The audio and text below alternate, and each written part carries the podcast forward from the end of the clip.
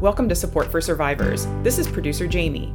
We've wrapped up season three of our show, and we want to thank you for listening. This season, we talked with nine sexual abuse survivors and heard about their personal journeys in healing. Specifically, several of our episodes addressed how a person's faith and religious upbringing impacted their feelings of shame and fear that often surface when survivors are dealing with their trauma. If you missed these episodes, I encourage you to go back and listen. We'll be taking a break for a few weeks as we regroup and gear up to bring you season four. As always, thank you for listening and take care.